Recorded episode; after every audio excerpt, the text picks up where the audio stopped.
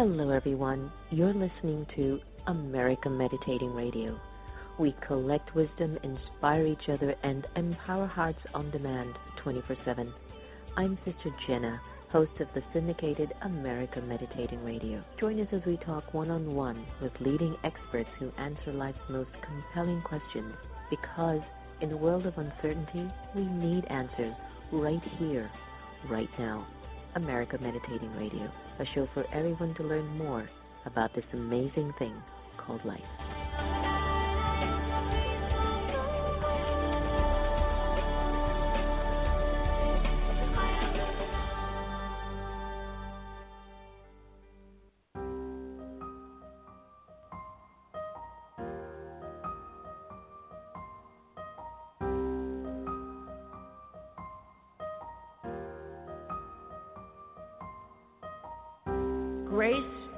Breath of God.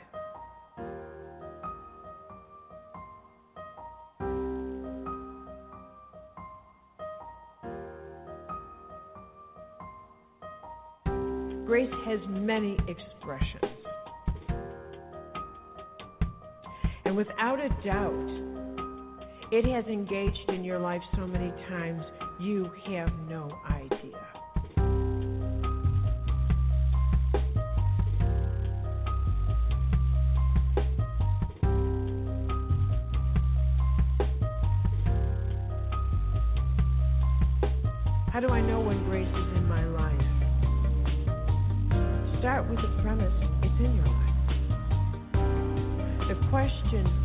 Should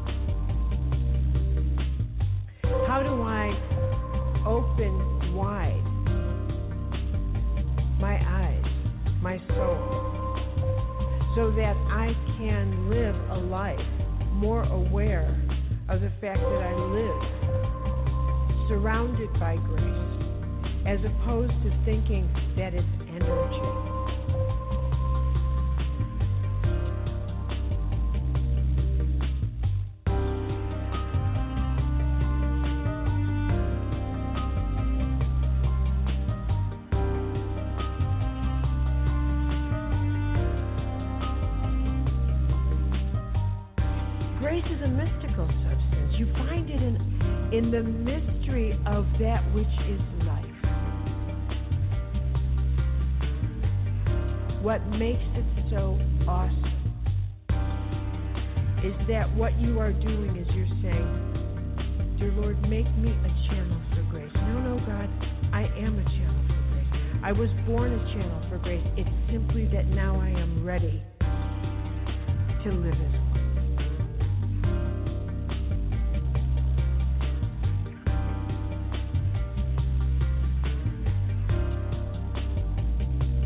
because grace has always been around you.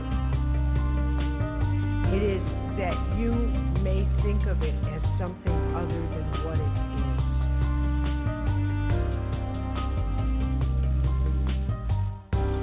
And I think that if you understood how often and how much your lives have been protected, guided, intervened, by heaven, your jaw would drop on the floor.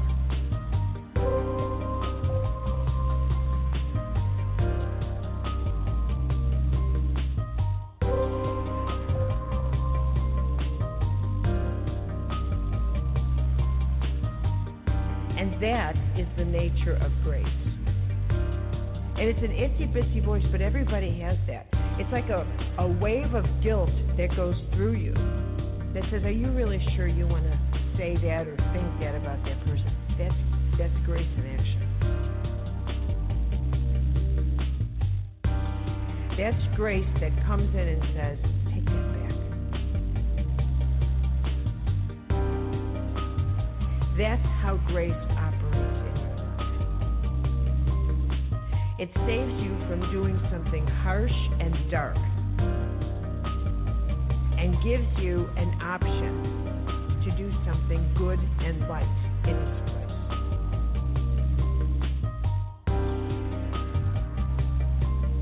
Grace as the breath of God.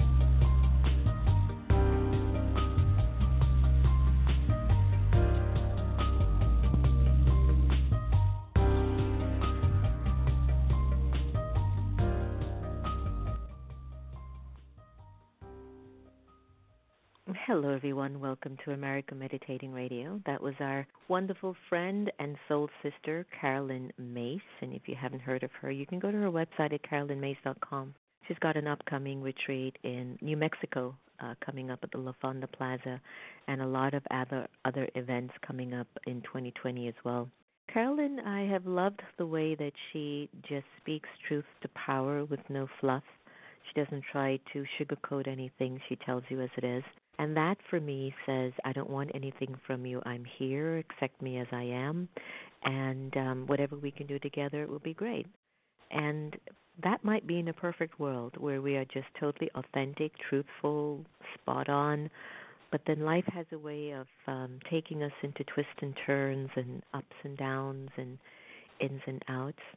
And we're glad when you can join us on America Meditating Radio because it's not only my own journey of self exploration as well, despite the fact that I've been on my own personal journey for 30 years and very rooted and seeped in it. And um, I've been blessed by a tremendous amount of opportunities to be of service and to be served and to travel the world, to travel the world and to be with the greatest influencers and to have babies die in your arms under one year old. I've seen it all, I've been living it, and still there's a thought and a feeling and an idea.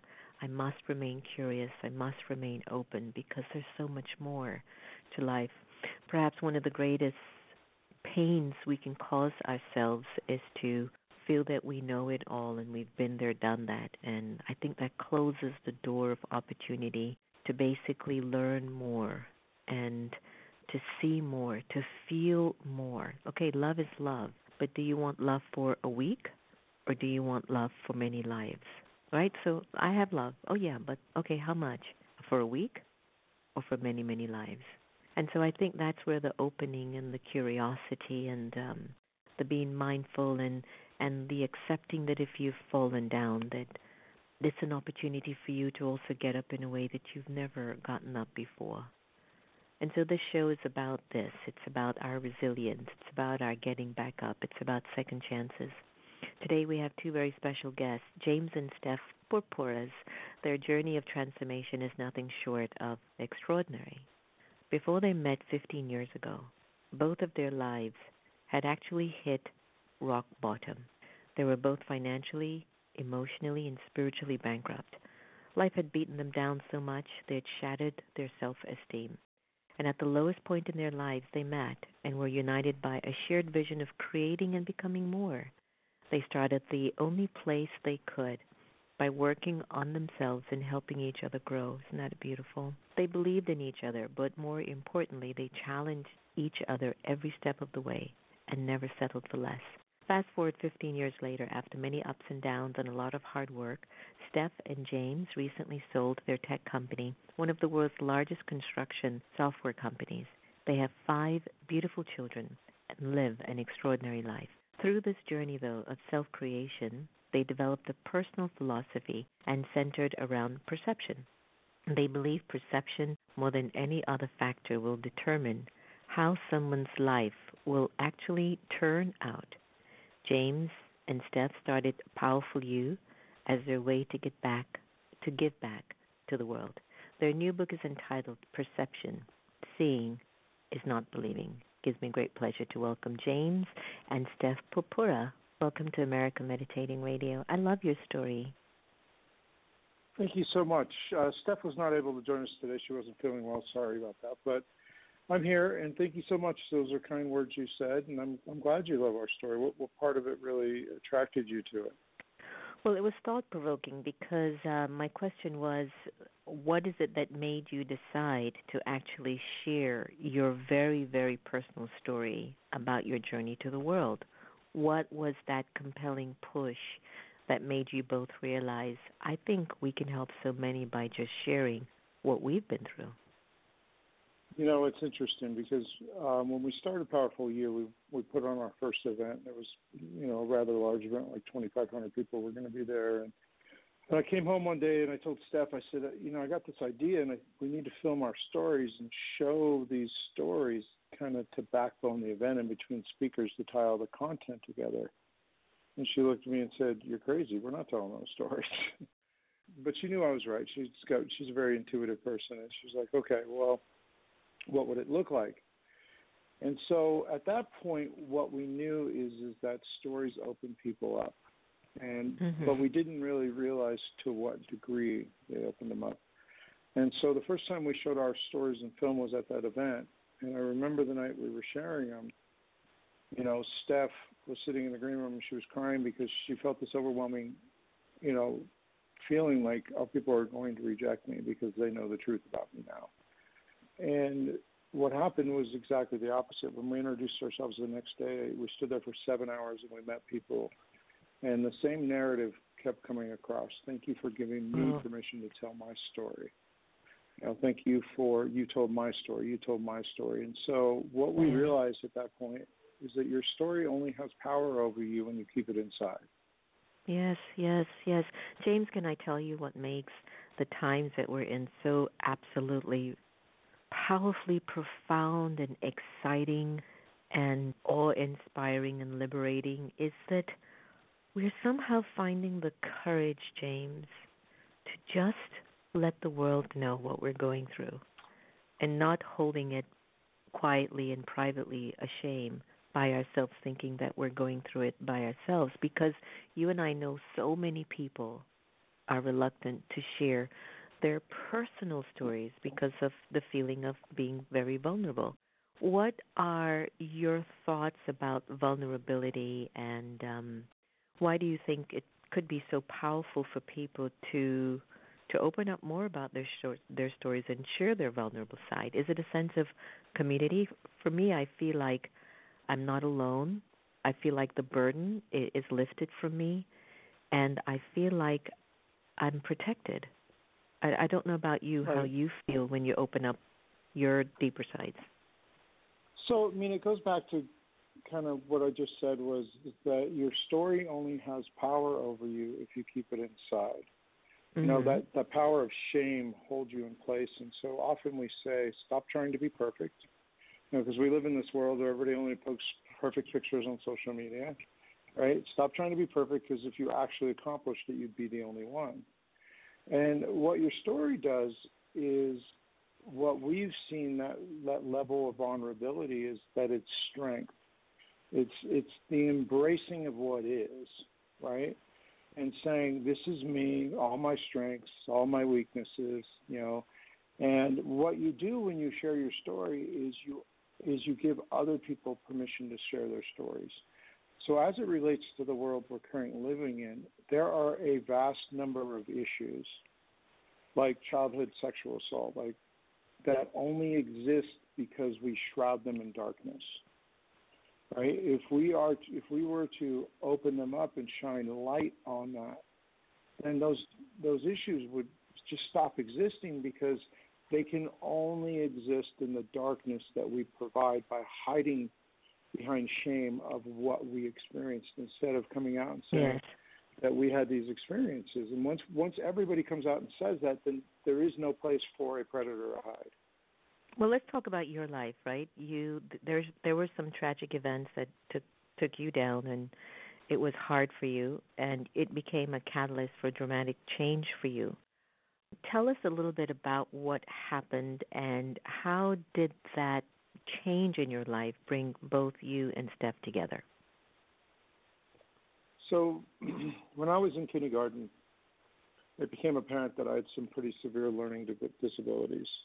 You know, this is back in the 70s, and and so I remember the first day that my teacher called me up. She called me up in front of the class, and she goes, it's time for you to go to special ed. And she said to me, I just want you to know that only stupid and retarded kids go to special ed. Mm-hmm. And so I kind of stopped and I paused and I, I like in my head back like what what just happened and then when she sent me out the door she made the entire class call me stupid on the way out the door. You know, and of course I went home and I told my mom, but she was a undiagnosed bipolar disorder, you know, depression. My stepdad worked 15 hours a day and my dad was off doing drugs. So she just told me I would have to learn to deal with it. And you know, I thought to myself, well, hmm. maybe this is just a one-time thing, and the next day I go in and the same thing happens, and it happened every day. And so, essentially, you know, fast forward a ton of years, and then, you know, I'm sitting in a jail cell. Matter of fact, I'm sitting in solitary confinement, and I'm left to look at the shambles of what my life had become because eventually I became, you know, I got on drugs and you know I started doing small crimes to you know support my habit, and I ended up in this cell because I made the wrong person mad, and so I'm sitting in the cell, and so when I'm sitting in the cell, I have an epiphany, and here's what the epiphany was: is I had this thought, and the thought was I'd written this long list of people that I felt like who had harmed me because I felt very much like a victim at this point in my life. And mm-hmm. as I mm-hmm. looked down at this list, I was getting ready to meditate to try to offer these people forgiveness. And I was so staring at this list, I had this epiphany, and it was this: the only common denominator between all of those things is me. What if I somehow, in fact, created all of that? And so as I thought mm-hmm. about that, you know, the idea of am I the creator of my existence or am I not the creator of my existence, right? Because I'd never really considered that idea before. And I thought, right. and as I thought about that, I really dove into what it meant on both sides. And if I was not the creator of my existence, it meant the world really probably was a terrible place, and I didn't want to be there anymore because I'd led, led a pretty terrible existence to that point. But the other side of that was well, if I am in fact the creator of my existence, that means I can create something new in its place. But also it meant I had to take responsibility for everything that ever happened to me. And so as I kind of looked at that, I said, well, if I could figure out the mechanism by which somebody creates their life, then I could create something new and magical. So it was on that day that I decided that I was the creator of my existence, and I took responsibility for everything that ever happened to me. And then what I realized much later was that was on that day I took my power back. Mm-hmm. So you just spoke about the law of karma. You took accountability, the fact that there's got to be something in the soul that made the choices that you made, maybe somewhere in the past, and it's manifesting the scenario that you're getting presently. And if you don't stop the pattern, then it will continue. And so something within you said, I have to change something within me and that's what shifted because what you explained to me is total totally about karma. Right. So i i mean there's another way to look at it right? Mm-hmm. so the next question i had to ask myself is what created this life? Mm-hmm. and i i totally believe in karma but i'm going to give you the every spiritual principle has a physical component to it. So i'm going to give you the physicality of it. So what i essentially had to do was when i went back to that experience in kindergarten. What did I take responsibility for? I did not take responsibility for the acts of my abuser, right? Because in doing that, bad, good things happen to, I mean, bad things happen to good people all the time. That was their responsibility and ownership. And so what I realized at that point was forgiveness was not about letting the other person off the hook, it was about letting me off the hook.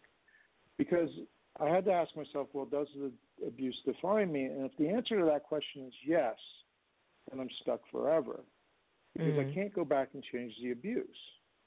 But what I could change and what what I discovered defined my life is what I chose to believe about myself from the abuse.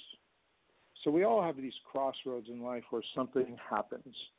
And you know, it's like, okay, well, from this point forward, right? I can choose to believe something about myself that's going to impact everything I do from this that point forward. And what I that was the fall into fear, right? That was a fall from love to fear. It was this creation of separation. because I didn't have a good support system. I chose to believe what she said. But well, what if you didn't know any better? I mean, she's enough. an authority. She's an authority. You're young. You're impressionable. I mean, I don't I'm know any so glad kids. you said that. I'm so yeah. glad you said that. So how because, do we manage? I mean, it's normal, right? So here's this next question I had to ask myself. Mm-hmm. Did everybody who's incurred abuse in their life allow it to destroy them? And the answer is no. And so what you just did, right, was you gave me permission to give away my power. We sometimes don't know better, and so we do give away our power to people who are in positions of authority, like our parents and stuff. So, what you're saying is, even when we're young, I mean, is there a lesson that we have the ability to just say, "Look, mom, dad, what you're doing is not right. Stand up." And and I mean, I can see that now in this generation, but in my years, I couldn't see myself doing that, James, as much as I would have loved to. Right? No, no, no. So now let's let's assume that I had a mom that was fully cognitive and jumped in, got me therapy, got it fixed. Right? Mm-hmm. I didn't. You know, I could have gone on a different path, but here's the really important thing that we have to understand is yes, we can make the argument that I didn't have a choice, meaning I made the most logical explanation because here's a person of authority telling me I'm stupid. Why wouldn't I believe them, especially being five years old? But mm-hmm. the most important element of that is it was still my choice. And that's where the power was, right? Because yes. I chose to believe that. And nobody can take that away from me because if, when I when I start making excuses for why I believed it, I am diminishing my power to create my life. It was my choice in that moment to believe her that created my terrible life. Yes. And so now I'm going to fast forward because I, you said something really important. I need all of your listeners to understand this. If your life is not what you want it to be, it's not because you've done anything wrong. It's because you made the only decision you could with the information you had available to you. Yes, I agree. So it doesn't matter if you're five or 55. You still only have the available information, and that's where perception comes into play. And so I made the only decision I could with the information that I had available to me, but I still made the decision, which which is the creative element of my life, which means I had the power to decide something else. I didn't have yeah. the information. I'll tell you this, James. This requires a deeper conversation because I think there's something so powerful in it especially with the younger generation and the way that we perceive ourselves because we're developing, we're growing into our identity, we're growing into our ego. I believe in this idea of perception. Your film and your book are based on the study of perception. And I want you to explain a little bit more because you do say seeing is not believing. So give us some right. insights on your result of the research of perception and how does that help us to evolve more in our lives? So, if seeing is not believing, what is? Well, believing is seeing, is actually what the science says. So, here's how it helps people evolve is what people need to understand is, you know, I know that this is a spiritual show, right? And I'm actually a spiritual person, although I don't talk about it a lot. But what I discovered is that every spiritual principle has a physical component to it. And you know, when you talk about things like law of attraction, different stuff, that all comes down to perception. And so, in the physical manifestation of those things, everything that you see, everything that you are, is dictated by perception. So we talk about two concepts: perception and emotions, right? And your emotions are the only reason you ever do anything. So the two things that determine how your life is going to turn out are your perception and your emotions. Period. Right? And so the question is, is why don't we understand them more? Because nobody's talking about these concepts. I mean, our not only are we ignorant to how perception works, our relationship with emotions is terrible. We don't even understand how to process them. We're constantly projecting them, and they're our greatest gift. They're our greatest guidepost in this journey we call life. And so here's how perception works, and this is this is the part where everybody gets messed up. The basic understanding of perception is, is that you do not see reality. As a matter of fact, your mind has zero access to it. Zero. And so I say that to people, and people who know that they don't see reality go, oh, yeah, yeah, I know that. But they don't actually believe that because it feels real. Right? And so if we don't see reality, what do we see? We see an assumption of what we think reality is based on our past experiences. So every sure. time you have a, an experience, your mind does something similar to a Google search. And this is all instant, right? When you walk right. into a room and you're looking around, your mind does something to similar to a Google search and it says, "What does this mean?" And it goes back and it finds it finds situations that are similar to this situation. It delivers the same result it did last time. Well, last time you had this experience, it meant this, so it must mean this again. But what if it doesn't mean that? Right? And that's the assumption part of it. And so we tell a really simple story to make people understand the concept of perception. And you'll understand it. So I'm going to ask you a question. And the question is, is do you think that you can have the thing that you want sitting right in front of your face and just not see it? The thing yes. you want the most. I'm not the best person so for that, agree? but yes. okay, so yeah, but I want to. I want to. Most people say yes to that answer, right? Uh-huh. And so, but I'm going to tell a simple story to demonstrate it. So I want you to picture in your mind a man. This man wants more than anything to be in a relationship. He wants to be loved. Unfortunately, he has abysmal self-esteem, right? poor self image of himself. So one day he walks into a store and he walks up to the counter, and the girl behind the counter starts flirting with him. My question for you is Does he recognize the girl's flirting with him?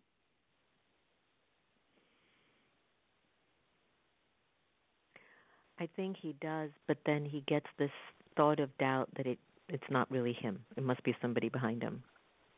Right, and so I mean that's one way to do it. Everybody goes, you know, when I ask that question, most people go probably not.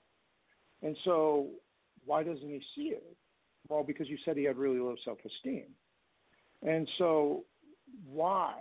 And so, here's why perception seems not in believing. Is the opposite is actually true.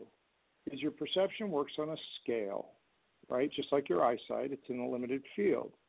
The more you believe something, right, the more likely you are to see it. The less you believe it, the less likely you are to see it. So in this situation, mm-hmm. because this guy has low self esteem, he doesn't believe it's possible.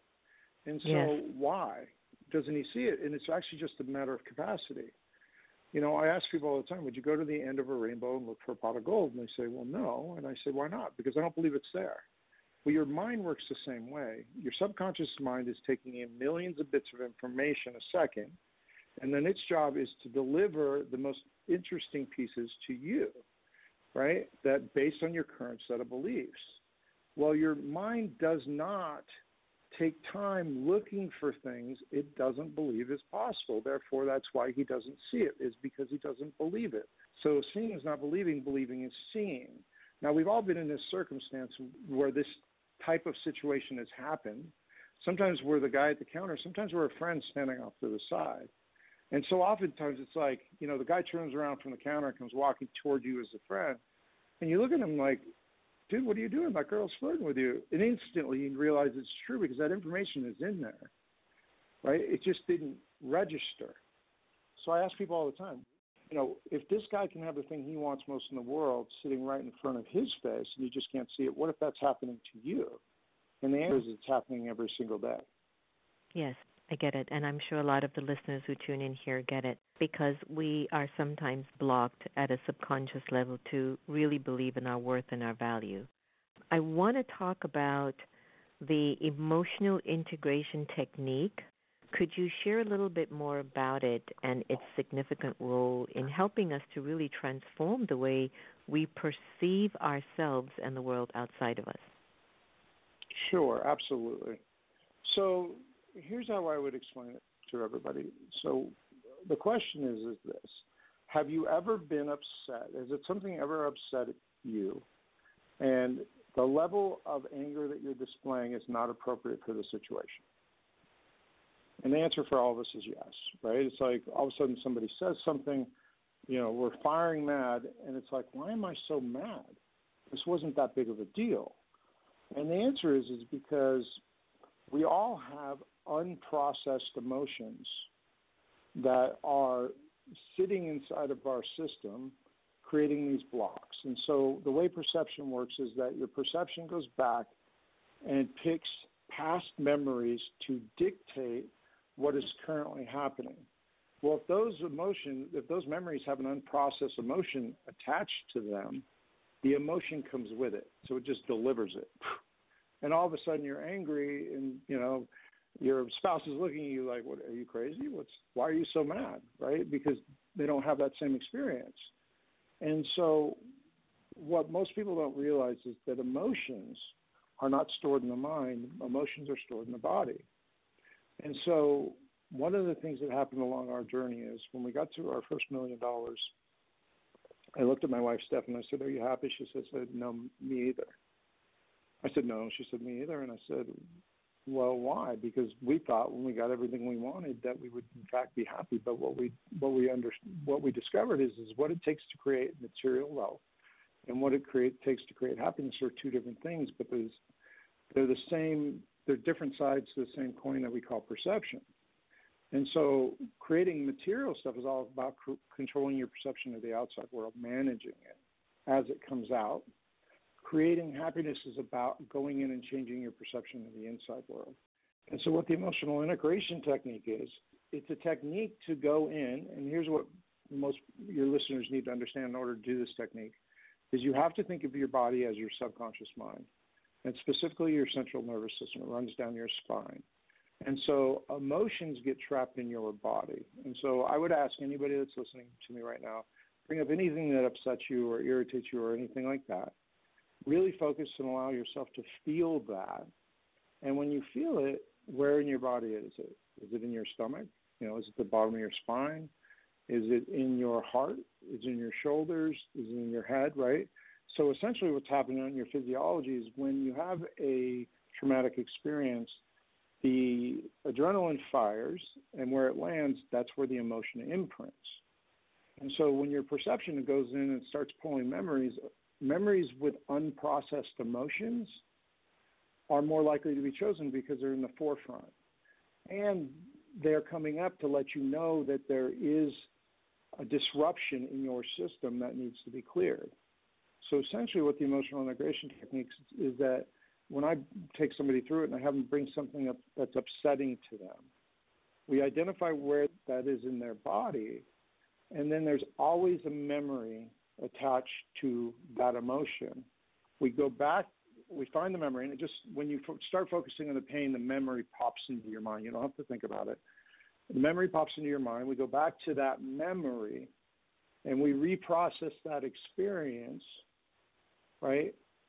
imprinting a new emotion. And so essentially, those emotions are unprocessed. You have to feel that emotion in its full glory. You have to show gratitude and love for the protection that it was trying to offer you at that time. You have to show protection and love for the version of you that chose to feel that way. And then you feel the emotion and you release it through gratitude and love. And then what happens is the next time, unbeknownst to you, that your perception pulls that memory to dictate your current experience, it comes with a very different emotional response, which is love and gratitude. Mm-hmm. So we're mm-hmm. going into past and putting new emotions to old experiences. And that's how you create happiness because you're cleaning out all the garbage. Yes, I get it. That's good. I do believe that a lot of the past experiences are interfering in our destiny and you can't really take your past into your destiny. I don't call it destiny, I just call it the repeat of your past. You haven't opened up your destiny yet. I was in India a few years ago and it was a rough year. I had lost a few thousand dollars, which I left in a bag, and I was really, really sick. Um, I almost, you know, passed on. And I remembered talking to this my senior yogi aunt who was 103 and I said to her, Dadi, I don't know what's going on. It seems as if all of my good fortune has come to an end. And with her wisdom, she just looked me deep into the eyes and she said, Your fortune hasn't even begun. And what that moment did for me, James, is that it made me realize how I was still maybe playing off of my past narrative. And she was looking at a future one which I hadn't even tapped in fully yet. And I think that when we look at the power of perception, that's what we need to look at is that are you able to perceive that the world of possibility or the world of unlimited love and potential is yours? And we're like having to stretch our awareness to believe that we are worthy enough to receive such a beautiful life. The decisions that you've made, some of them weren't the best, and some of them turned out, even though they weren't the best, turned out to be the best because you learned a lot. Why can sustainable change be difficult for many people? Why is it that when the change comes, sometimes it's not always easy to sustain it? You get what I'm trying to say? There's a lot in that question. I know. The first thing I I want I want people to understand is, is that you've never made a bad decision. And when I say that, people go, "No, I, I I've made a lot of bad decisions." And the answer is no. And not only are you have you never made a bad decision, you're not even capable of making a bad decision unless you're a sociopath or mentally ill. And what I mean by that is is that we're only ever doing the best we can with the information that we have. And so the difference is, is that you've only ever made decisions based on bad information. And the reason, you know, sometimes people go, well, that's phonetics. I said, no, it's not. I said, the biggest difference is, and what I want your listeners to understand is, if you've never made a bad decision, that means we all make decisions the best way we can. We look at all the available information and we make we make the decision we think is in our best interest at that time. It may not work out that way, but it's the best decision we can make at that time. And so the reason that's so important to understand is what everybody needs to understand is there's nothing wrong with you. There is nothing wrong with you. It was only ever the information, right? It's just the better the information you have, the better decision you make. You cannot make a good decision based off bad information. It's just not possible, mm-hmm. right? And so, essentially, the reason I'm telling you that is because so many of our listeners, you know, people out there, they're in so much pain and they think that there's something wrong with them. And I'm telling you, there's nothing wrong with you. Yes. That you need to stop beating yourself up because it was never about you. Absolutely. You're doing the best you can. It's about Absolutely. the information. And so yes, it's yes. about the information. That's all. And so where do we get our information? We get our information from perception. And this is why it's so important for people to understand why this concept and to get our book and to get our movie because once you understand the source of your information, then you can upgrade that information and upgrade your experience. And so, essentially, from a spiritual point of view, you are living in fear, right? And so, right. at some level, and so you have to move from fear into love, and that's the mm. bad information. It's fear-based information. So the easiest, the reason it's so hard to change is, I'll just give you a simple example, is is that people are going around trying to change habits. You're trying to live at change at the level of effect, not at the level of cause, right? And so habit is not the cause. A belief is the cause. And so let's take weight loss for example. You know, I lost the same 35, 40 pounds like seven times. So I was really obsessed by why it's so hard to change and why we always give it back, right? And here's what we discovered is that if you change at the level of habit, you have no way of knowing during that process of change if you change the belief that is driving the behavior. And so we have to really understand and try to change at the level of belief. And so if you see something manifesting in your life, that is the effect.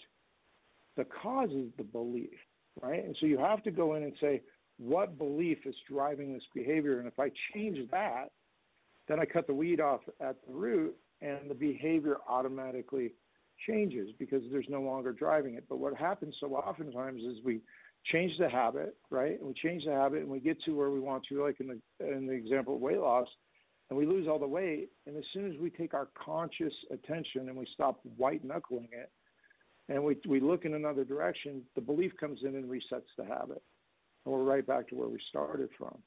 So you have to understand that the only true change is at the level of perception. It's about changing the beliefs. Now, yes. how do you know what you believe? Is because you got to know what you believe in your subconscious mind in order to change. Well, we have a, an assessment called Perception Sketch that'll tell you all your false and limiting beliefs. It's really hard to read, but it's there. But there mm-hmm. is a guidepost on it, and that's your emotions. What people need to understand is, is that your emotions – are your window into your subconscious mind. When you have a negative emotional response or a fear based response, it is pointing at a belief that you have that doesn't serve you and is not empowering. Okay? Meaning, it's like, why do the things upset you upset you? And so here's what we do with emotions as human beings. We're taught it from very young age to do two things. We either repress them, we shove them down into our body, and that's where the emotional integration technique is because those get stuck, or we project them and we make our emotions about other people. And the biggest challenge I see people facing when it comes to change is that they're constantly making their emotions about other people. You made me feel this way, right? And they're con- or they're making their emotions about us. And it's like, oh well, they're mad at me. They must hate me, right? That is the least empowering thing you can do with your emotions. When you're able to go, okay, why am I upset right now? And so I'll give you an example. So coming out of that kindergarten experience, I believed that I was stupid. Well, over time, I changed that belief because I realized on a conscious level that I wasn't stupid, right? And so right. consciously, I believed I was smart, but on a subconscious level, deep down, there was still a belief that I was stupid. So if somebody called me stupid or even insinuated that I was stupid, you could have said something like, "You know, you wouldn't understand." I'd been like, "Oh, you call me stupid?" That emotional response of anger that I felt when I felt like somebody was treating me or you know acting like I was stupid was pointing at the subconscious belief that I was still harboring that I was in fact dumb. And so when. I was able to go in and process the emotions around that, I was able to let go of that. And you can call me stupid all day long now; it's never going to upset me. Mm-hmm. And so your emotions are your window into your subconscious mind. You have to use them as a guide. I got that. It it does help us kind of deter how we want to think and what we want to feel. Are you planning on doing more screenings of the movie? I know a lot of our conversations was wrapped into the dialogue in the movie. And are you on tour for your book? Any upcoming events that you could mention as we come to a close? A couple of things. You can see our so our company is called powerful dash letter u dot com. On our website you can actually watch the movie right now. You can screen it right from our website. We do have an app that was just released. It's called the Powerful Universe, which is a content app, and you can you can download that to any device, any TV, and you can watch the movie through the app once you buy it on the website. And so that's available for purchase. We also have our book. It's on. It comes out tomorrow. Actually, officially, the official release date is tomorrow, which is November 12th. And so you can buy the book right now on pre-sale on Barnes and Noble and Amazon.com, and it will ship to you. And so that's available. We do have an event coming up in Utah. It's called it's a women's event called Powerful Women, and we're probably planning a movie screening here soon. And next year we'll be doing some screenings around the country. But I wouldn't wait. I'd go on the website and watch the movie right now, buy the book, so you can really understand these concepts. Beautiful, beautiful. James, thanks so much. We really miss Steph, but give us give her our love and remembrance. And I look forward to continuing our conversation down the road when we have more time. It's of great interest for me, and I'm sure for many of our listeners. So your website is the powerful slash u dot com. Is that the best website for folks to get in touch with you? Yeah. Dash the letter u dot com. There you go. All right. Well, James, Purpuras. Thank you so very much, and um, all the very best. Thank you so much. You have a wonderful day. I really enjoyed our conversation. Mhm. Mhm. Me too. So, ladies and gentlemen, there it goes. It's a lot about what's going on in the past that keeps holding us hostage, and we need to find a way to unleash that hold of our past perceptions and really find freedom. I know we're not used to the energy of freedom, but guess what? We're going to get there no matter what. Maybe the times will help us. Maybe someone will come along the way and just say the right thing in the right way. Who knows? Something's going to give, and we're going to get it right and we're going to be open and we're going to have to keep looking at getting it right. Remember, no one can take away your happiness unless you give them permission. And we really are here to love each other the same. So let's shine our light as bright as possible and be kind. Here's Dreamweaver. Take care.